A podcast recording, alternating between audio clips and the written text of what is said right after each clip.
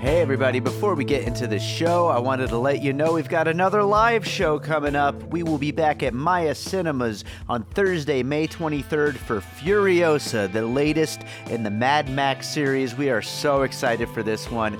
Joining me to talk about it, we've got Sam Novak, Shahab Zargari, and Tony Gonzalez. A great lineup. It's going to be an awesome movie.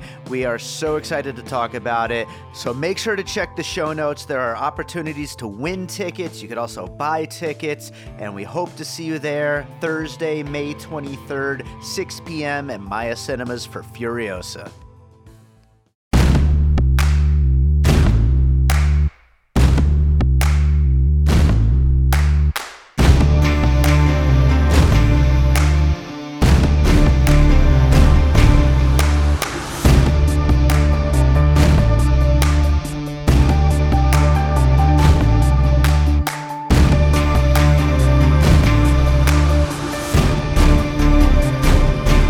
Right, welcome to another episode of Piecing It Together, the podcast where we take a look at a new movie and try to figure out what movies inspired it. And today on the show, it's another special episode as we wrap up 2021. And right now, we are going to be looking back at our favorite first time watches of 2021. These are older movies that we watched for the first time last year, and uh, just wanted to give a little shout out to some of these uh, that we're finally getting around to. And joining me for this, as he did last year, is Josh Bell from Awesome Movie Year. We have a great conversation coming up, a lot of great movies we talk about. So that is coming up in a second. Before we do get to the conversation, though, I want to remind you, as always, to make sure you're subscribed to Piecing It Together wherever you listen to podcasts. You can rate and review us over on Apple Podcasts or Spotify, also on Podchaser and Goodpods. And we really do appreciate your five star ratings. So uh, if you enjoy what we do here on the show, keep them coming. We really, we really love it when you do that. Uh, you can also follow us on social media at Piecing Pod and join our Facebook group Popcorn and Puzzle Pieces. And check out the Patreon produced by David Rosen. Lots of great content over there from Piecing It Together, Awesome Movie Year, and from my music career. So lots of good stuff to check out on the Patreon.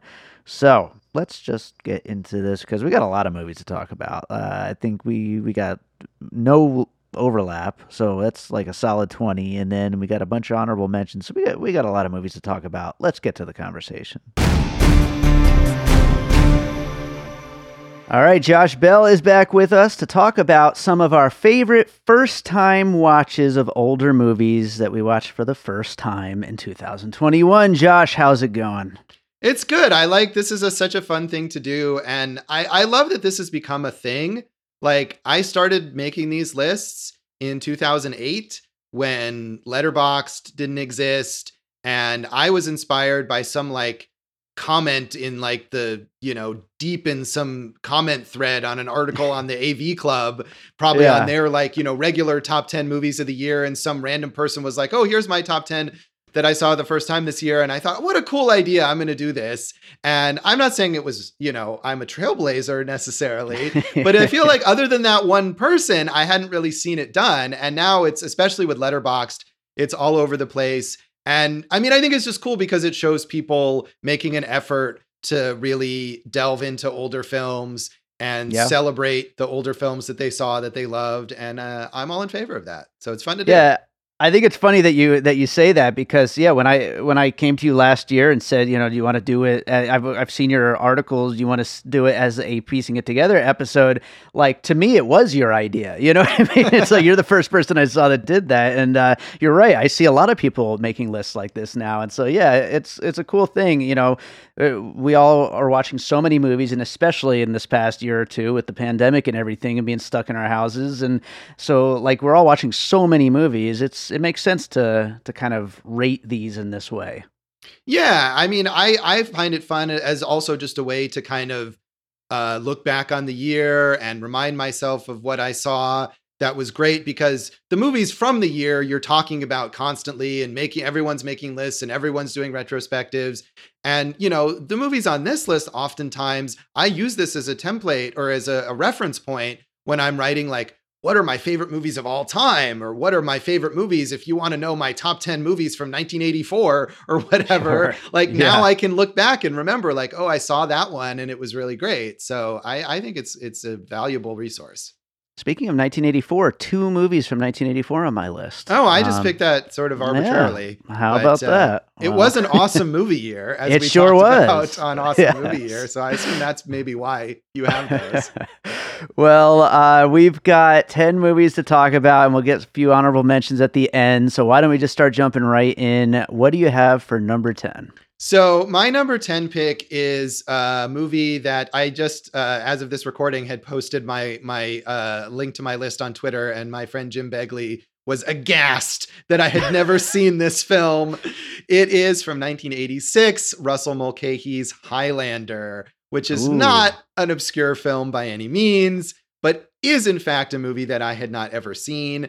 And weirdly, as I noted on Letterboxd, is a movie that I should have seen when I was 12 years old and like a million times when I was 12 years right. old because it is the kind of movie that at that age I was so into. Um, yeah. And I think it's a great movie now. I mean, I watch this. A lot of movies I end up watching um, because I, I write for this site called How to Geek, and I have to do a lot of these streaming guides that are like the 10 best movies of whatever genre on, you know, Netflix or Amazon or Hulu or various streaming services. And so I'll kind of pick stuff out like, oh, I should, I'm going to, you know, watch this movie or that movie to fill out that list. And this was one that was streaming, I want to say on Amazon Prime. And I thought, oh, yeah, I probably should check that out. And it was just, it's just so fun. It's super, super cheesy, but in a really entertaining, really effective way. Uh, Russell Mulcahy started out as a music video director, and this is from the height of the, you know, 80s MTV popularity. The soundtrack is full of all of these huge bombastic songs by Queen and a lot of this feels in a good way like a 2 hour like rock a, like arena rock music video. It's mm-hmm. got this over the top sci-fi story about these immortals who are battling each other through the ages as a ridiculous Sean Connery performance, um, some cheesy romance um, but it, it's just it's a really it's really cool. I mean, that's a silly, you know, not a sophisticated film critic word to use, but it just has all of these like badass, fun elements that we always want to see in action blockbusters and just handled with that right kind of style yet also tongue-in-cheek humor and excitement and you know it makes you think like what an awesome franchise this is going to be and one of the reasons I think I had never seen it is because for some stupid reason, I saw like one of the later sequels in the theater when I was mm. a teenager that was just awful.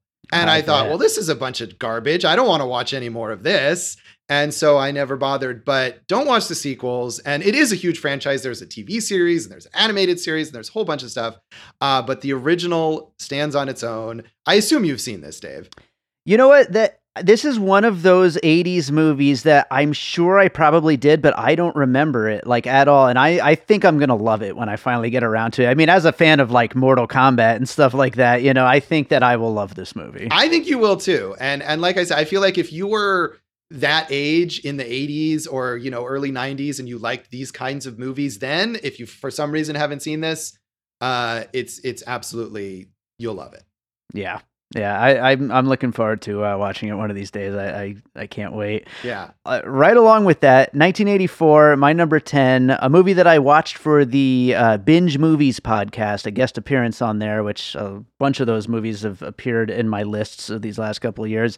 Uh, this is called Voyage of the Rock Aliens by director James Fargo. It stars Pia Zadora and uh, is absolutely insane and I I don't understand how it's not a cult classic like one of these midnight movies. It is it's a a rock opera you know musical uh that also happens to be like a straight up spoof movie. I mean, the whole thing takes place in Spielberg, USA, is the name of the city that it takes place in.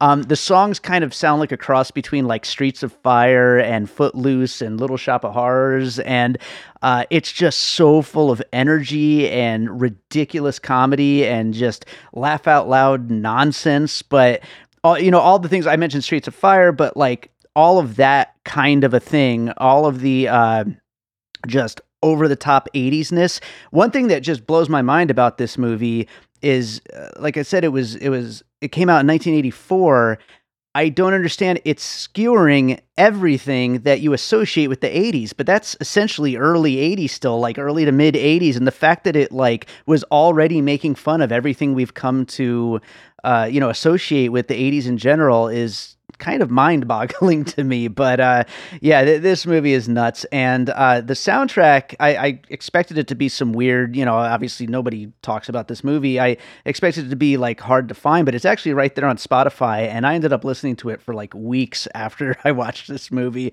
And I was really worried that my Spotify year in review was going to be filled with Pia Zadora. But uh, luckily, she was pushed down a little bit. But uh, yeah, these songs, I love them. They're, they're ridiculous and fun. And I, I would love to watch this with a crowd one day.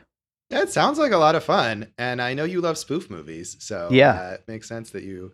They're that. far and few between uh, nowadays. So you know, when you discover an old classic from the glory days of spoofs, right? Yeah, it, it it can be a fun thing for sure. Yeah, I don't I don't think I'd heard of this until I saw you you know raving about it when you first watched it. So yeah, uh, yeah, it seems like a fun one. So yeah. I, I do enjoy Pia Zadora in uh, Santa Claus Conquers the Martians, which I I partially watched.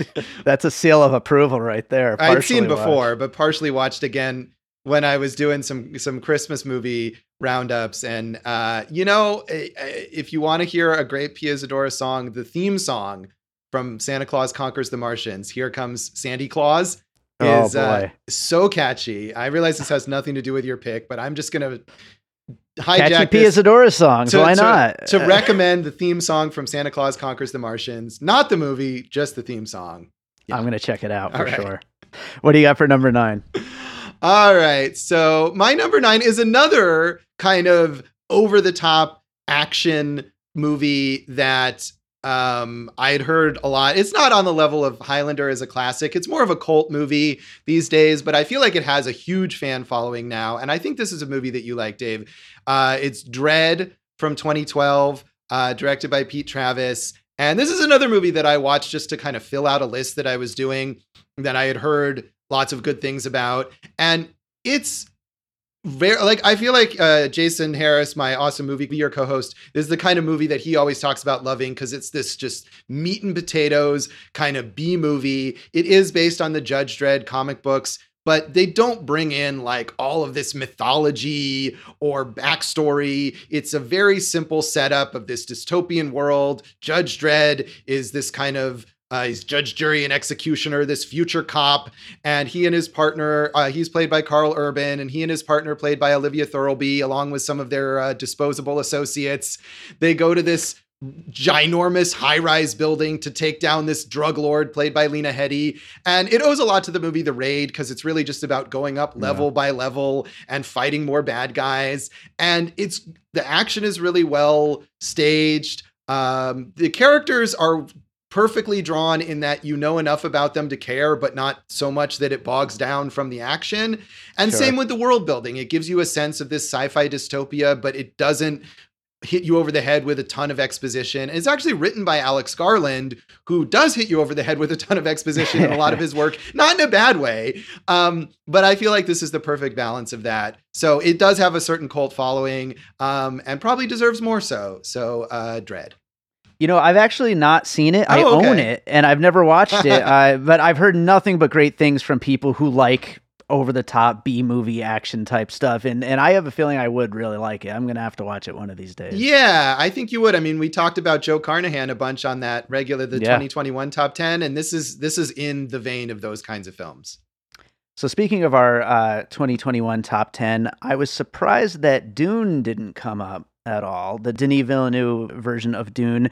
But for my number nine, it is the 1984 David Lynch version of Dune, which I had never seen and I watched after having watched the new one. And I actually liked a little bit more than the new Dune. Um, the, I've come around on uh, Villeneuve's Dune. I, I, I respect just how big and bombastic it all is. And I, I think that there's definitely uh, art, a lot of artistry in that. But Lynch's Dune is just so much more fun. Um, it's it's so over the top. It's so ridiculous, and the story is kind of ridiculous, you know. So it, it makes sense for it to be that ridiculous.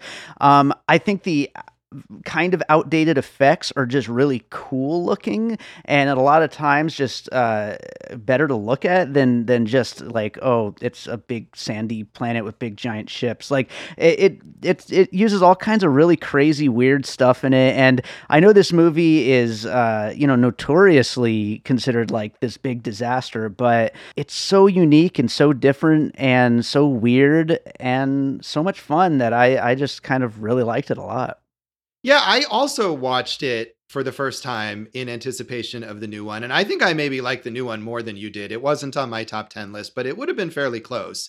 And mm-hmm. I, I thought it was really good. And one of the things I liked about the new one a lot is that I did feel like the effects, you know, so many modern movies are just full of so much CGI that doesn't feel like it has any presence to right. it. And I thought thought that was not true. And I think generally Villeneuve is really good at making his effects like count and feel like mm-hmm. they have an impact in his sci-fi films.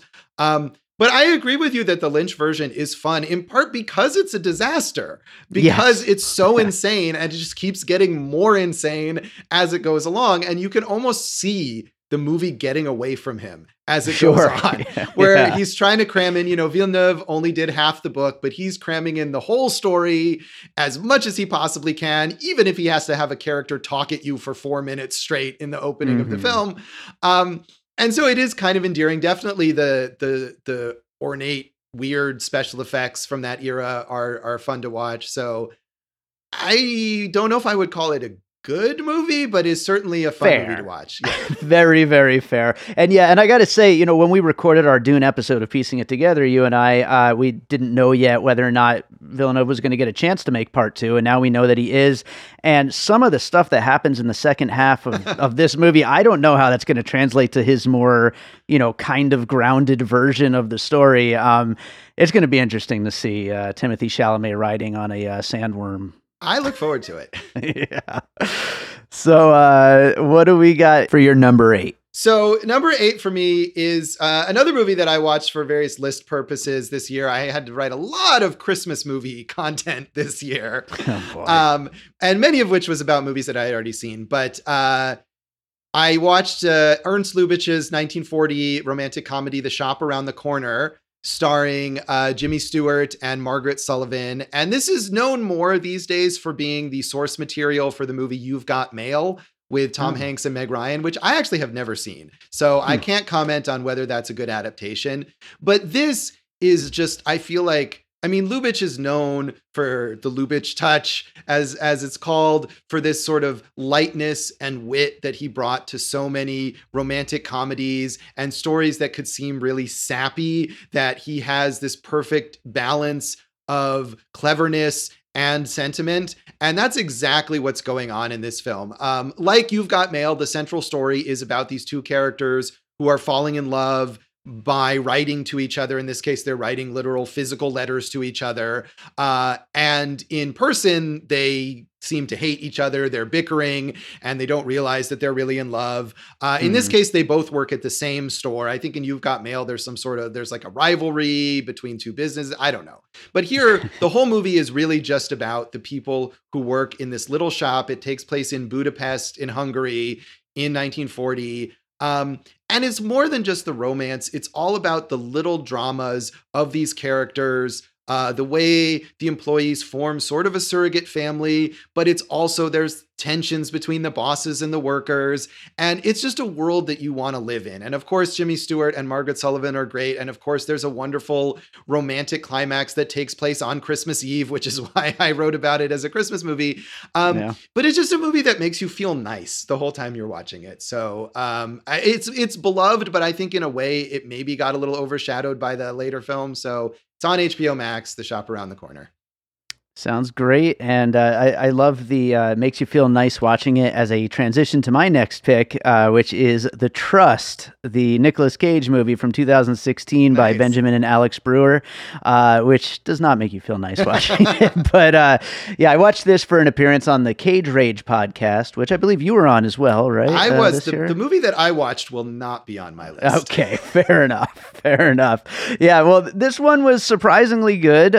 you get a few little glimpses of uh, you know crazy Nicolas Cage that we all love, but we also get Nicolas Cage, the good actor, in this. We get a little bit of both, and you know this year we got that big reminder of Nicolas Cage, the good actor, with Pig. Uh, but The Trust came out in 2006, which was like dead in the middle of like a long string of straight to video schlock that he was doing and not a lot of good movies were kind of attached to his name. So it was really surprising to go back to this one and find like a solid little dirty cop crime gone wrong type of thriller. And uh, you know on top of the the main story which also by the way uh, has elijah wood in a really great uh, supporting role with him uh, but also a really great depiction of the real side of las vegas which you don't really see in movies very often. So as a vegas guy it was great to see it for that reason as well but uh, yeah, there's there's a lot to this movie to like, and you know, it's still you know a pretty uh, under the radar, gritty B kind of movie, but a really well done one. Yeah, I agree with you. I like this movie too. I saw it when it first came out. I reviewed it um, because it's a Vegas movie and mm. you know it was shot here and there are a lot of you know there's sort of local talent involved in in in lesser roles yeah. And I remember uh, being wary of it, I think, and like, oh, I hope this is good, you know, to support our local community or whatever. And it, it is good. I agree. It's a solid crime story.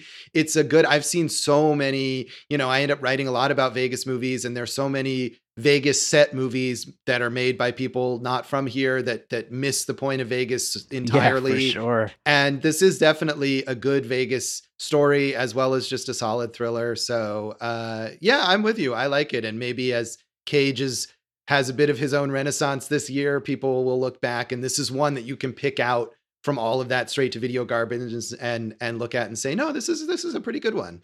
Yeah, absolutely. So uh, what do you got for number seven?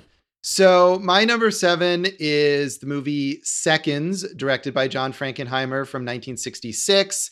And this is a movie I wrote about. Uh, I had a, for a several month period, was writing every week about underrated sci fi movies that were streaming for free. And I'm not sure if this is still available for free. It was on uh, Kanopy, the library service. But uh, I was kind of at a certain point ran out of movies that I was already familiar with. And so searching around for new things to write about. And this is a movie that has a definite cult following and that I'd heard a lot about. Um, and it's it's fascinating. It stars Rock Hudson as in a sort of later point in his career. And he's really playing off of that handsome, pretty boy hunk image that was his like the defining quality that he had all through uh, you know the 50s and 60s or whatever. And mm. the plot is that there is this middle-aged kind of banker who's he's dissatisfied with his life, but nothing's really wrong. It's just he feels like life is not exciting anymore. And he gets this mysterious offer. It's very Twilight Zone ish. Gets this mysterious offer from this company that they will basically uh, reconstitute him and uh, give him a new body, a new appearance, and a new life as a young single playboy. And so halfway through the movie or so, suddenly now he's played by Rock Hudson. And mm. of course, when you make any kind of deal like that, it doesn't turn out the way that you expect it. And sure. uh, you know, he realizes that maybe his life before was better and uh, being young and single is not for him. And uh, there's a lot of stuff here too that goes to the culture clashes of the 1960s that suddenly a middle-aged man in 1966 becoming a young man in 1966 is out of place with people who are actually young in that time and so he's sort of horrified by this artistic community that he gets placed in and so it's a very existential story with a very dark ending it's shot in gorgeous black and white and you know frankenheimer is known for a lot of big actiony thriller things and this is maybe more cerebral but mm. it's also uh, suspenseful and intense. So a cool movie that again I think has a cult following, but maybe not super well known. So seconds. Yeah, it sounds really good. I, have never seen it. it. it. sounds like a movie that would be really ripe for a remake right now. Like with this particular moment, that, that sounds like it would work so well. Yeah, I think so. It's based on a novel that I wasn't very familiar with, but I imagine that some filmmaker now could go back to that source material and have an interesting new take on it. So, my number seven, another one I watched for an appearance on the Binge Movies podcast, is 1993's Freaked, directed by Alex Winter and starring Alex Winter, which was made between the two Bill and Ted movies. And if you're like me and actually like Bogus Journey more than Excellent Adventure, this movie is for you. Um, it is just absolutely insane. Uh, it's filled with all kind. It's set in a uh, uh, carnival where this guy is basically kidnapped and mutated into a freak, and it's got this total like oddball punk rock aesthetic to it and it's just filled with practical effects and puppetry and like all kinds of really cool looking stuff. And when it first started off I was definitely not on its wavelength and I was like I was just like this is really really stupid for the first five ten minutes. And then it just kind of took me over and I was like oh wow. This is unique and fresh and interesting and unlike anything I had really seen before and just freaking crazy. And it's also got a great supporting cast as well. William Sadler's in it, Brooke, Shields, Randy Quaid, and Mr. T is the bearded lady. Um, there's just there's so much weird stuff in this movie. And like I said, it it's definitely more bogus journey than Excellent Adventure or the recent Face the Music, but uh, it, it fits in really well with with the Bill and Ted movies and just that kind of inspired by oddball weirdo sci-fi kind of stuff that they were into. Yeah, I remember I watched this movie as a kid because I loved Bill and Ted. It probably scared the and shit I, out of you. I hated it. I Okay. hated it. I want to say, and my memory is kind of fuzzy, but I want to say, and this was like a notorious failure also at the box Right. office, I think, this movie. So Yeah. I want to say that a friend of mine who also liked Bill and Ted, you know, had found this on home video or something and was like, oh, we got to watch this movie. And I was like, why did you make me watch this? I hated it. But I mean, this was oh, probably almost 30 years ago at this point. So Yeah. maybe I would enjoy it. And it sounds interesting. Um, and Alex Winter is a real interesting guy. And I, oh you know, yeah. I like he he's like a big advocate for film critics and film criticism. So I want Yeah. I want to support him. So maybe I would like, but I just have a memory of watching this and being like, why? Why did you subject me to this film? Well, I will say I, I had the same reaction to Bill and Ted's Bogus Journey back when I was a kid. I was like, this is terrible. This is nothing like the first Bill and Ted, you know, and and I hated it until I rewatched it last year in the lead up to Face the Music, and now I just absolutely love it. So I don't know, there are definitely different points of view for coming at the movie, and maybe it was just, you know, the wrong time for a movie like this. I don't know. But it should mention also that it was kind of, I think, hard to find for a long time, and I, I think it still might be very hard to find. I, I got it on uh it was on YouTube actually of all places. Somebody had put it on, but uh, I don't know where exactly you can stream this right now. yeah, I don't know either. I'm sure we rented it on VHS back in the day, you know, but uh, that's probably not something you can do right now anymore. Yeah, I don't think so. so, uh, what do you got for number six? All right. So my number six pick is Kitty Green's film Casting JonBenét from 2017. And I think probably when we did our top 10 last year, we talked about Kitty Green's film The Assistant, which I thought was absolutely fantastic. And that was her first narrative film. But Casting JonBenét, which is a documentary, has a lot in common with The Assistant in that it is based on a very uh, sort of well talked about, excessively talked about uh, modern event, in this case, the murder of JonBenét Ramsey, um, and comes at it with this sort of weird deconstructionist point of view. So the concept of this film is that if, if, and if you don't know basic details about the murder of JonBenét Ramsey, you might have trouble understanding what this film is uh, because it doesn't tell you really the background per se. But Kitty Green went to the town in Colorado where this happened, and she held auditions for what was sort of billed as, and I don't know how she presented this to people, but billed as a fiction film, a narrative film about the murder of JonBenét Ramsey. And she auditions all of these people who all live in this community, some of whom have personal connections to the Ramseys, and has them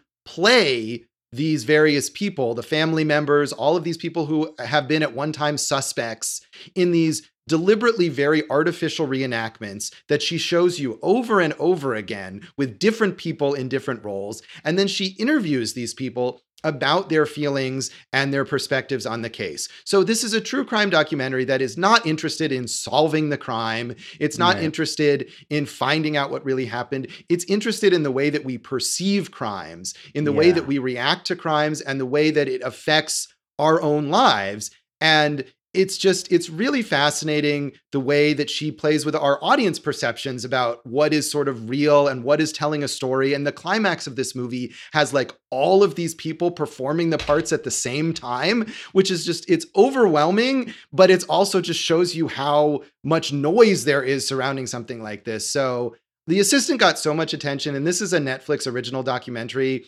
And Netflix of course pumps out like dozens of documentaries all the time and I feel like this got lost but it's really good. So casting JonBenét. Yeah, I saw this back when it first came out, and I remember it was great. I, I didn't realize that it was Kitty Green though, so uh, that's that's really interesting. She's done some really great stuff. Yeah, I think she's super talented, and she's she's made one other film called "Ukraine Is Not a Brothel," which is also a documentary that came before this that I'd really like to see. And just the way that she approaches this material, I think, is so unique and and creative. And I I don't know what she's working on now, but I can't wait to see it. For sure. Well, uh, my number six is Krisha from Trey Edward Shults from 2015. Uh, it's one of those movies I just always was meaning to get around to and just never got to it. I, I really liked his other films. Uh, it Comes at Night and Waves. And this one just absolutely blew me away. I think it's his best movie. Uh, it's a small, intimate story of a woman suffering from her past addictions uh, who goes to her estranged family's house for a Thanksgiving dinner and just the way that uh, Shults directs this thing, um, I mean, it just is one of the most naturalistic, real feeling films I think I've seen in a long time. Just it, and that realness just adds to the uncomfortableness of this character and of like kind of feeling what she must be going through being in this situation.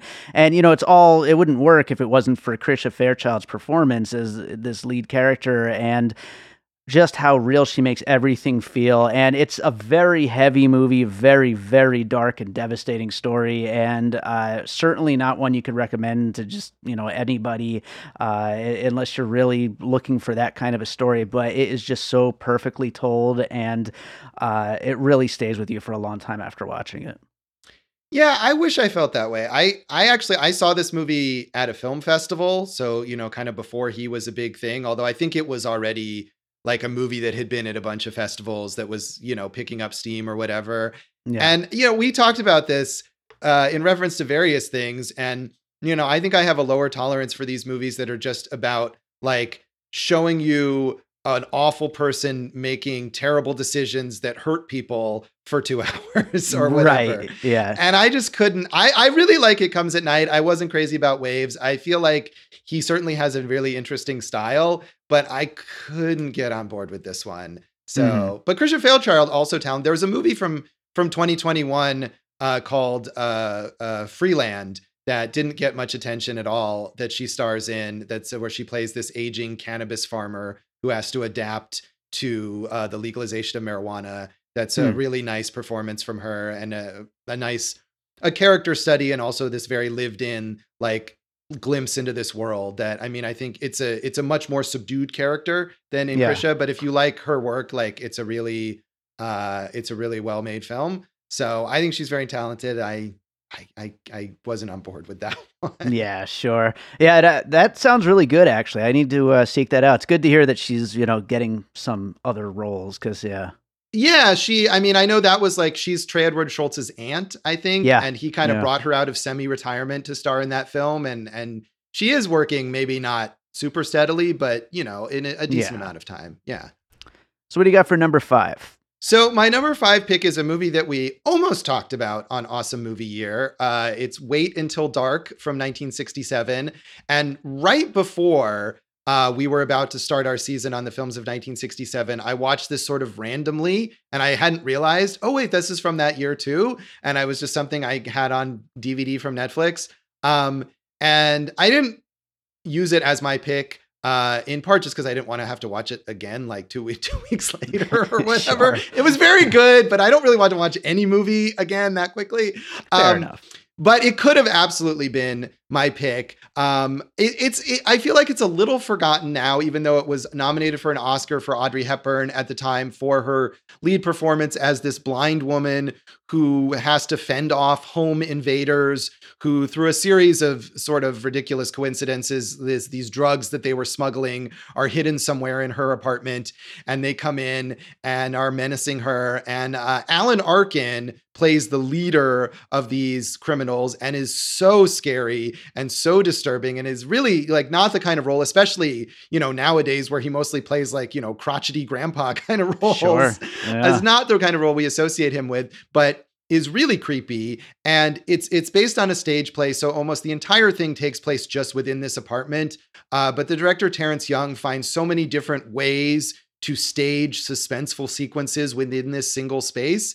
And audrey hepburn really has this whole journey as this character who has to stand up for herself and you know not be a victim even though she has this kind of victim mentality as the movie begins because she she wasn't born blind. She hasn't been blind for that long. It's it's it's the result of an accident and she feels sort of like she's self-pitying. And through the process of this harrowing experience really finds her inner strength. Um so yeah it's just it's just also like a good suspenseful thriller so uh wait until dark Right on. Yeah, I I've not seen it, but it sounds really good. Um, I'll go to my number five, uh, which is about as dark and depressing and weird as they come, but it is uh, Yorgos Lanthimos' 2009 Dogtooth, which uh, you know I'm a big fan of his recent work, Lobster and The Favorite and Killing of a Sacred Deer. Uh, but this one is uh, absolutely batty. Uh, it's about a, a controlling uh, father who kind of locks his three adult children in the house to uh, keep them basically in a perpetual state of childhood. And uh, it's just freaking so strange and so dark, and just it, it kind of lets him go into his deepest weirdest tendencies in this movie and i don't i, I don't see how as he gets bigger he could ever go back to anything like this quite frankly. But you know as as it stands though it's a really interesting early movie from him. And we watched this on my my birthday weekend and uh when it was over we were just sitting there and uh, i said man i i loved this movie. And gina looked at me with this like confused face and she said you loved this movie and I, I think that pretty much sums this movie up uh it, it is so what the fuck and, and so strange and uh yeah it's great Yeah, it's um certainly strange. And I I remember all the I mean, this was his big kind of breakout movie on like the Yeah. festival circuit. And I was excited to see it because it is so strange and has such a weird concept. And I, I think I didn't quite uh connect with it as much as I, I hope to. And I, I think maybe I've liked his stuff more as he's gotten bigger and especially like is directing other people's screenplays yeah, um, that his deliberately like off-putting kind of distancing style in those earlier films maybe doesn't quite work for me i really Yeah. like the favorite but the stuff he did before that not as much but certainly this is a unique experience as a film Yeah. I, I sometimes wonder like uh, for for an unproven basically filmmaker like this, how you get a crew and actors to all want to come along with you on this strange, strange journey. you know? yeah i mean that's that that speaks to his ability to to you know inspire or whatever or convey his visions there because it's certainly strange Yeah. well, what do you got for number four? All right, so my number four pick is Klute from 1971, starring Jane Fonda and Donald Sutherland, directed by Alan J. Pakula, who is known for these conspiracy thrillers. I feel like this movie is kind of thrown in with his other, probably more well known conspiracy thrillers from this time period uh, The Parallax View and All the President's Men, which is by far the most famous and is a fantastic movie if you haven't seen it. Um, Klute is less of a political thriller than that. Um, it is about a private detective played by Donald Sutherland, who is the title character, Klute, um, who is hired to investigate the disappearance of this business executive. And Jane Fonda, who really is the main character, uh, plays this prostitute who gets involved in this investigation. And so there's a mystery, and it does end up with some social commentary, especially a lot of kind of forward thinking social commentary, I feel like, from a movie from 1971 about uh, gender dynamics and about male privilege. And it treats Brie, Jane Fonda's character, with a lot of respect and agency, and a lot more so than I would imagine for a movie from 1971, as someone who is this high end escort and likes what she does and finds it empowering. And yet also, it doesn't shy away from how this makes her life difficult and can put her in danger. Um, and eventually, she and Donald Sutherland have this kind of weird, unspoken romantic connection. But really, this movie belongs to Jane Fonda, and she is so so good in it. Um, I I feel like it took me too long to appreciate how brilliant Jane Fonda is because she was gone for a long time and you know most of what she's done in her very later career is kind of silly stupid comedy stuff um, mm-hmm. um, but in the 60s and 70s, she was brilliant. And um, I mean, I had the China Syndrome on my list. Maybe it was last year. I don't remember. I think so, yeah. Um, which is also amazing. Uh, Barbarella is from the 60s, is just so, so good that I watched again this year for an article. Um, so, but, but Klute, I mean, all three of those I recommend, but Klute is the one for this. And uh, just a general recommendation for Jane Fonda. Yeah, I've I've never seen it, but I feel like this is one of those movies that comes up on a lot of lists of like you know the best '70s movies, you know, to to go back and watch. So I, am gonna have to see it some someday. Yeah, it's it's it's worth being on those lists. I think it's really it's a really excellent an excellent thriller too, and a great character study. So my number four is actually an awesome movie year movie, and the opposite opposite end of the spectrum from my last couple of picks here. Uh, it is your pick, Down with Love from yes. Peyton Reed. It is such a fun movie. Uh, I'm really glad that you uh, introduced us all to it. And uh, yeah, it's one of the best romantic comedies I think I've ever seen. Certainly one of the best in a long time. And while it's it's like a perfect romantic comedy, it's also, as we discussed, kind of like a spoof of romantic comedies at the same time, which just makes it all the better. And it's just a just a celebration of of movie making and movie magic, and just a total blast from beginning to end. And the the whole cast is great. Ewan McGregor, Renee, Renee Zellweger, David Hyde Pierce, and Sarah Paulson, all just fantastic. They all just constantly one upping each other. And, you know, it's a shame, like we talked about on the Awesome Movie Year episode, I, I feel like it just kind of got lumped in with all the other rom coms of the early 2000s when it really is its own very different thing from any of those movies. And uh, I, I think people will continue to discover over the years, though, and just be kind of blown away by it. And Peyton Reed is just awesome. And as you know, I love the Ant Man movies, and uh, he's great. I, I, I very much always am looking forward to whatever he's going to do.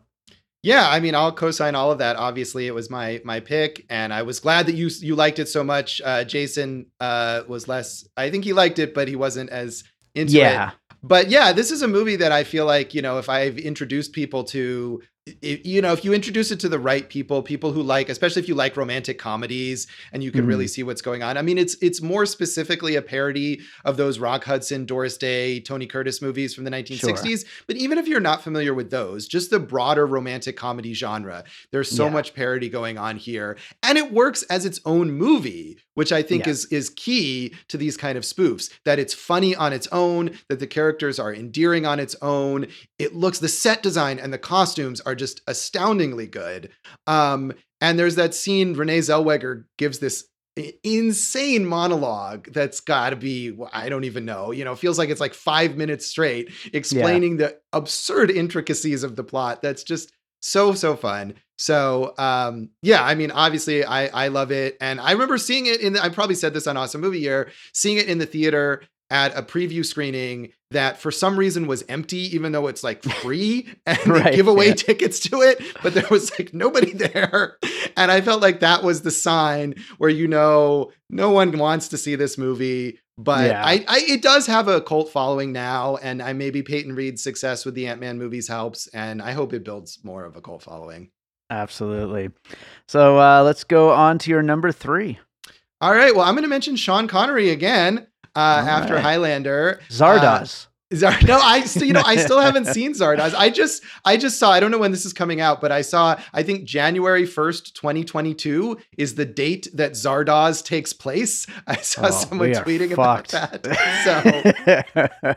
So, I still, I would love to see Zardoz. Actually, I know it was an experience for you to watch that. Oh, um, So no, my pick is another is a sci-fi movie though, uh, from 1981 called Outland, directed by Peter Hyams, starring Sean Connery. And this I feel like is definitely an underrated sci-fi film, but it, it's it's it's one of the kinds of sci-fi that I really like, where it's like working class sci-fi. It's mm. not a big space adventure. It's not an epic, just you know, journey to the future or whatever. It's about these kind of greasy blue collar people who work in a space mine you know they're on the one of these uh, moon of jupiter and they're all working for this giant corporation that doesn't care about them and doesn't care that they die and the plot of this movie is sean it's it's very much kind of a space western slash space noir so sean connery plays uh, the head of security for this this uh, mining colony and he is not employed by the company he is a government it's not entirely clear, but he's an outsider who comes in and theoretically has his own authority. But like in a Western where the outlaws really run the town or the local rancher really runs the town, the company really runs everything. And as he's trying to investigate this uh, sort of epidemic of drug related overdose deaths, you know, discovers the corruption that's going on where, you know, these drugs are being given to these miners because they help productivity, even though they also maybe kill them sometimes. Mm. and so it's about, you know, very common themes of, of, of corporate corruption and being the lone upstanding person amongst all of these evil people and not being willing to be corrupted yourself. And Connery is great at doing that. It's also full of these really excellent practical effects, the set design, where everything it reminded me of Alien and the Weyland Yutani Corporation, where mm. everything is doesn't quite work properly and it's all kind of dirty and it doesn't look like this shiny future. It looks like a broken future. So yeah. I, I don't know who sees this movie ever, and I don't know if anyone saw it in 1981, but it really kind of blew me away. So, Outland. Yeah, it sounds great. I, have never seen it, but we've talked about that before on on other episodes of the podcast about like those sci-fi movies that just kind of feel real, just within a, a futuristic world. And uh, yeah, that that does make for a great setting for that kind of a movie. Yeah, I, I love that, and I'm I'm about to bring it up again, so nice, we'll get to that nice. again. So uh, for my number three, um, I kind of told this story in my Letterboxd review, but uh, I'll just uh, recap it a little bit here. Um, this is this is a weird one for me uh, because uh, I, every once in a while I'll smoke a little weed or eat a marijuana gummy, you know, and uh, I, don't do it very often. But um, when I do, I have no control over whether it's going to be like, oh yeah, I'm high, this is cool, this is fun, whatever. I'm going to laugh a little extra at the movie, or if I'm going to hallucinate and lose my freaking mind. It was the latter when I watched Gaspar Noé's Enter the Void from 2009, and where that movie ends and my brain doing whatever it was doing begins, I am really not quite sure. This movie is completely told in first person point of view uh, after a drug dealer dies and is in life between life and death and is so trippy and so weird and as you know, I really like this guy's work. This is a, a confirmation of that, that I this is some of the most unique, interesting filmmaking I've seen. Unfortunately, I'm not sure which of it was real and which was my brain just going off the rails. Uh, one of these days I will rewatch it and I'll be able to tell you. Uh, but yeah, it, it's just absolutely uh, uh, uh, uh full of color and full of just craziness. And I definitely think fits in really well with Climax, which uh, another movie of his that I really really love.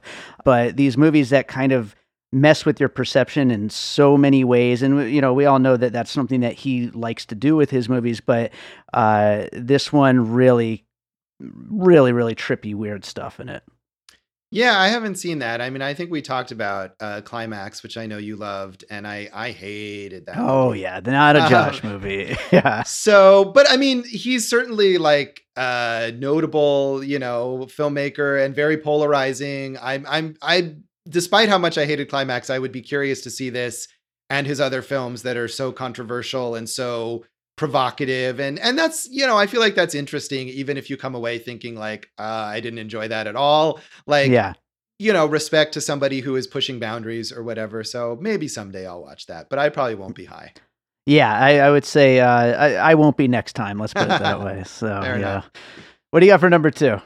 Okay, so number two, as I said, is going to go back to the exact same kind of genre that I was talking about with Outland. Much, much later, uh, though, is a film from 2018 called Prospect, uh, directed by Zeke Earley and Christopher Caldwell. I think their first film.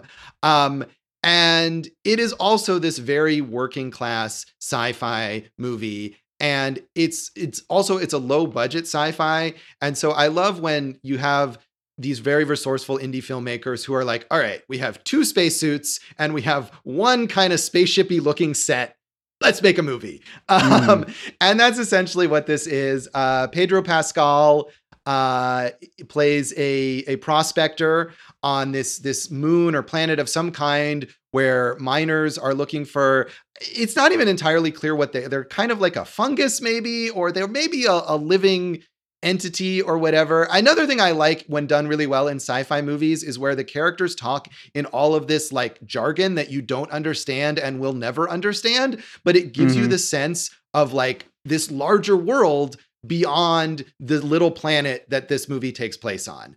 And so Sure. al- also like Outland, this is sort of a space western. Uh, Sophie Thatcher, um, who is great currently on Yellow Jackets, uh, which is if we did the top 10 TV of 2021 would be my number one pick. Um, nice. she plays this teenage girl and she and her father are traveling from planet to planet mining and uh, J, uh, Jay Duplass plays her father and Pedro Pascal's character they have like a very westerny showdown and he kills this girl's father but then he kind of takes her under his wing and it's so it's this this kind of mismatched buddy story uh, as well as this survival story because they have to get off the planet before all of their uh, you know oxygen supply runs out. And they find you know they encounter other prospectors who are kind of like bandits. And you know so it's very westerny uh, but it's very well acted. Um, and it, it it has that perfect otherworldly sense of like i believe that this is just one tiny little corner of this vast sci-fi universe that exists beyond the scope of this film so prospect You know what? I've never seen it, but I actually saw the short that they Oh. made of this beforehand. I saw it at a film festival, and yeah, it- you know, for being like a low budget short, it was uh, really well done, and I, I'd be curious to see how it was expanded into this feature. Yeah i didn't i think i maybe i didn't realize it was based on a short i'd like to see that Yeah. My number two, last year we had an awesome movie year movie from Robert Altman, Three Women on my list. And I said I was going to start filling in my cinematic blind spot of Robert Altman, and that didn't quite happen. Uh, too many movies to watch. He's, but he was very prolific yeah yeah, so, but I did watch one of them uh, in the lead up to Jim Cummings' new movie, The Beta Test, and that is The Player, uh, which seemed like it would be a perfect uh, movie to have watched to use as a puzzle piece. And I was, of course, right about that. But um, yeah, I, I loved it. It's just absolutely fantastic. And that's two for two now with uh, with Robert Altman. So I definitely need to get my, uh, my marathon going one of these days soon. But uh, it's just a great story, great performances all around. Tim Robbins, of course, in the lead of this, and uh, just this mystery set in Hollywood, and just all of the meta humor that's based around Hollywood and movie making and the behind the scenes of, of working in the studio system. And uh, there, there's so much in there that, that I absolutely love. And the mystery itself is actually a really good mystery at the center of it, which only makes it all the better. Uh, and so, yeah, there's just there's so much to love in this movie, and I, I really want to rewatch it sometime soon, just because I feel like there there's so much happening that, that there's a lot to really pay attention to, and and I, I want to like get back in there and like really enjoy this world some more. But I, I also think it would make for a great official piecing it together movie because all these Hollywood types are constantly describing movie projects as this meets this meets this, and I'm like, those are puzzle pieces right there. So uh, love it. yeah, I, I, I mean, I haven't seen it in since whatever year it was that it came out. on home 92. video. Yeah, so probably since '92 or '93 or something. Yeah. Uh, but I loved it even then. You know, when, as a, as a teenager, it might have been the first Altman movie that I saw. Yeah. Uh, and yeah, it was great, and I'd I'd, I'd love to revisit it because I'm sure I would appreciate it even more now, having seen so many other movies and Altman movies, and being more familiar with the whole showbiz insider stuff. But Yeah. even as a you know the 12 or 13 year old or whatever, I, I thought this movie was was super entertaining. Awesome.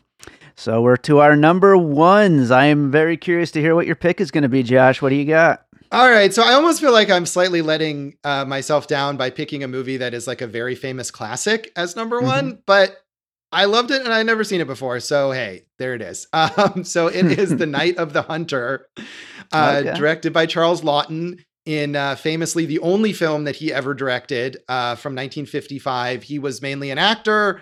Um, and this movie at the time that it came out was not successful. And so, for various reasons, he never directed another film. But what an amazing debut! Like, you would never imagine that this movie is a first time filmmaker. And I mean, it helps, I'm sure, that he had that experience as an actor and had worked with actors. Because the other great thing about this film is the performance from Robert Mitchum, mm. possibly one of the most terrifying film performances ever.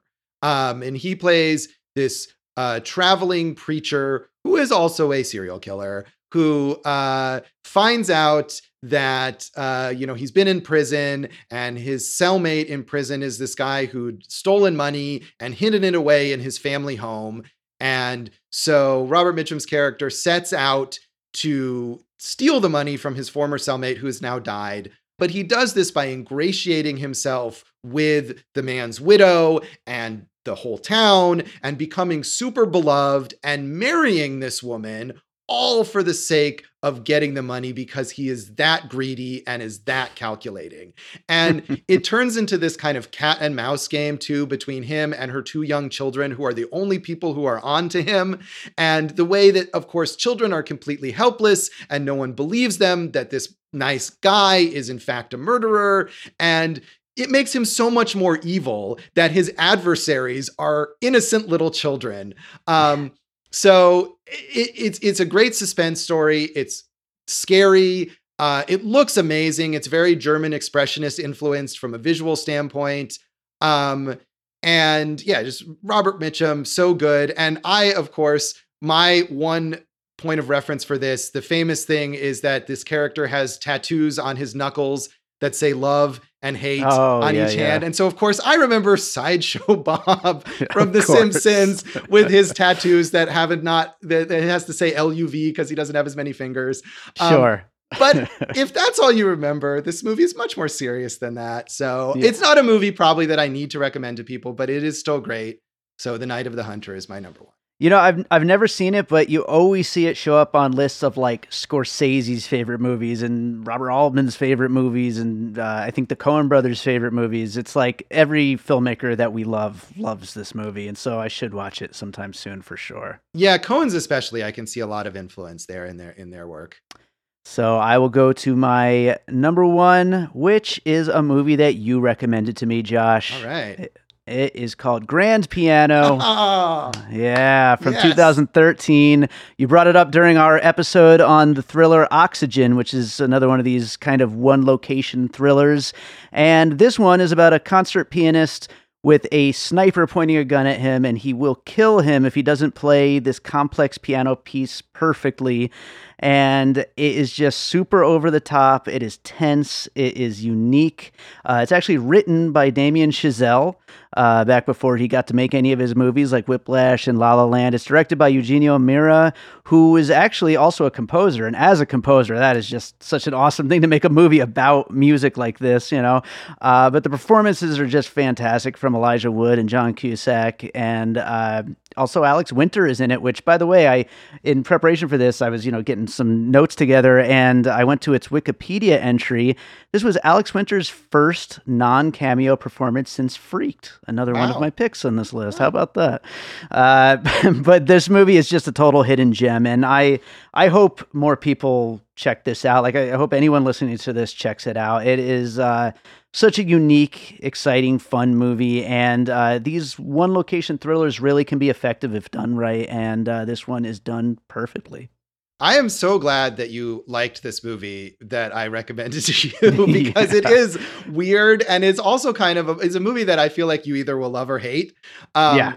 But I just loved it, and I was looking up. So this this was my number one pick for this list, this first time watches list in 2016, which is when I saw it. Nice. And I don't remember why particularly I saw it exactly, but yeah, it just it's so insane. And you're like, I feel like it this, you know, is one of those movies. And I think I, I was saying this about Oxygen, where you start it, you're like, how is this a feature film? There's no way that there's enough for this to be a feature film. And then it just Totally. goes in insane new directions. And yeah, I I I love it. And I I I almost wish that Damien Chazelle would make a movie that's more like this rather than the like kind of prestigious serious stuff that he's become.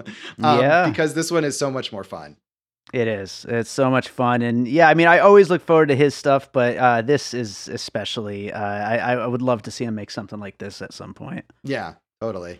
So let's throw a few honorable mentions out there, uh, and we'll wrap this thing up. Josh, uh, are there any movies that didn't quite make your top ten, but that you wanted to uh, bring up? Yeah, I wanted to mention a couple things uh, quickly, and I was kind of vacillating on which movie to put at number 10. Uh, Mhm. So, right below that, uh, The Tall Target, which is a movie from 1951 directed by Anthony Mann and is a noir thriller about a police officer who's trying to prevent an assassination attempt on Abraham Lincoln on a train. And the whole thing takes place on the train, and it's set, you know, on the eve of the Civil War or whatever. And Lincoln never appears in the film, but uh, it's all about, you know, this conspiracy to possibly assassinate him. And it sounds like the combination of noir style and Abraham Lincoln should not work, but it really, really does. And Anthony Mann, who's known for also directing a lot of Westerns, uh, great suspense, really fun, entertaining film. And then on a completely other note, from 2019, a Shaun the Sheep movie, Farmageddon. I love Aardman. And I I think like the first Sha- Shaun the Sheep movie, I didn't quite love as much. But for some reason, when you add aliens to Shaun the Sheep, and the fact that they can come up with so much humor without any dialogue in these films, just the the way the visuals look of these great stop motion characters and um, the inventiveness of the plot, you could show it to a four year old and they would love it. But I also loved it. So Yeah. uh, that I think is a net was a Netflix original. But uh, Farmageddon, the Shaun the Sheep movie. Farmageddon, solid Yes. title right there. I, I, I like that title, but yeah, I know people like those movies, and you know the stop stop motion animation is you know always great to watch at least. Yeah, so. yeah, it's so creative and fun. I mean, Aardman does great stuff in many ways, but that was that was a fun one that I watched this year. So I've got three honorable mentions here. Uh, first one I'll mention is an awesome movie or movie from 1999. It's American Movie, uh, the documentary, which is just a total celebration of filmmaking and indie filmmaking specifically, and the kind of oddballs that come from the world of indie filmmaking. It was just a, a real blast to watch.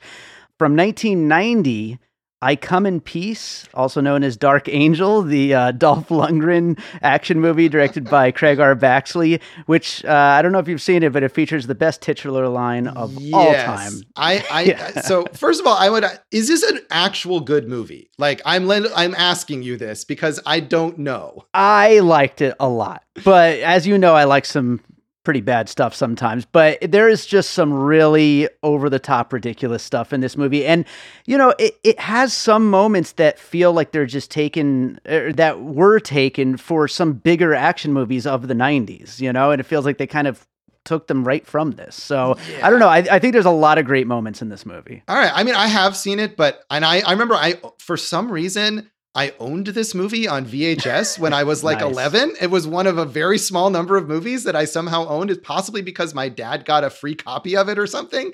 Awesome. Um, but I literally remember nothing about it except that line, which is Mhm. possibly one of the most memorable movie lines ever.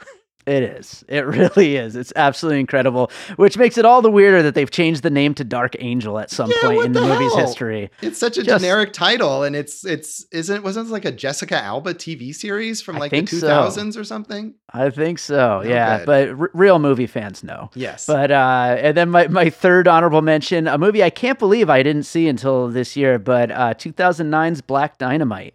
Uh, talk about great spoof movies. Um, there, like I said, there there's not many in the last couple of decades, but this is one of the great ones. I mean, it is so ridiculous and and so fun, and there's so many funny moments that just spoof you know everything in these kinds of movies, and uh, it does a really great job of it. Yeah, I think I want to say I mentioned it on a piecing it together episode a while I think back. you did actually. Maybe on the VelociPastor. Yeah, Was- was and that I it? like assuming like, well, obviously Dave loves that movie, and it was Right. amazing that you had not seen it. Yeah, I don't know how I did. I never got around to it, but uh, yeah, it, it's great to uh, find new spoofs. That's that's that's like a. I I could start a whole spoof podcast. I'd be happy just watching them all, except for there's so and many. but would it ones. also be a spoof of podcasts? Well, anything I do is a spoof of podcasts. Oh, yeah. Josh, that does it for this episode. Looking back at these movies that we watched in 2021, uh, why don't you tell people what's going on with Awesome Movie Year? Awesome movie year is still a thing. And awesome movie year, I feel like it goes along with what I was saying about how I like that people make these lists because awesome movie year is all about looking back and discovering movies and the greatness of movies from the past. And we are looking back at our own looking back in this current Yes. season. It's our 10th season. So, as a sort of anniversary style thing, we are looking back at all the years that we've previously covered and picking one movie from each of those years that we didn't talk about at the time, but wanted to or discussed a lot, potentially covering and doing those movies. So, we're getting the whole spectrum of the years that we've covered on Awesome Movie Year. So, a lot of fun um, that we're currently doing. AwesomeMovieYear.com, uh, Awesome Movie Pod on Twitter, Awesome Movie Year on Facebook and Instagram is where you can find all of our stuff. And if you go to joshbellhateseverything.com, I actually do have some content, including uh, the written version of what we've just talked about, my whole list Mhm. of the movies that I saw this year for the first time, as well as an archive of every one of those that I have written going all the way back to 2008. Awesome. Yeah, I'm I'm looking forward to uh to reading your expanded thoughts on any of this uh, any of this stuff. So, So, many for sure. valuable thoughts there that you can read. I like your thoughts, Josh. Thank you. Good thoughts. Thank you. What's up, everybody? This is Brian here to tell you about our podcast, Bingetown TV. Our hosts include seven best friends with a love for all things television. We cover a range of genres with a focus on fantasy and sci fi, but also dip our feet into drama, horror, comedy, and pretty much anything we think is good television. We use the traditional deep dive formula for new live shows that are released week to week, but our calling card is our Rooks and Vets and Pitchtown TV series. Rooks and Vets pairs two of our hosts that have seen a show with two of our hosts that have not seen a show. Pitchtown TV is when we have a special guest pitch us a show by having us watch the pilot and trying to convince us to watch the rest. If you're craving more content on some of your favorite TV shows, then you should listen to Bingetown TV. Find us on our website at bingetowntv.com, the Apple Podcast app, Spotify, or wherever else you may find your podcast. All right, so I hope you enjoyed that conversation about our top 10 first time watches of 2021. Thanks so much to everybody for listening, and thanks to Josh Bell for joining me on that one. You can find Piecing It Together wherever you listen to podcasts. So, uh, wherever you're listening to it right now, make sure to go hit subscribe. And while you're at it, if you like what we do here on the show, we'd appreciate it if you rated and reviewed us. You could do that on Apple Podcasts, Spotify, Pocket Casts, and Goodpods. And wherever you like to leave reviews, we would appreciate your review.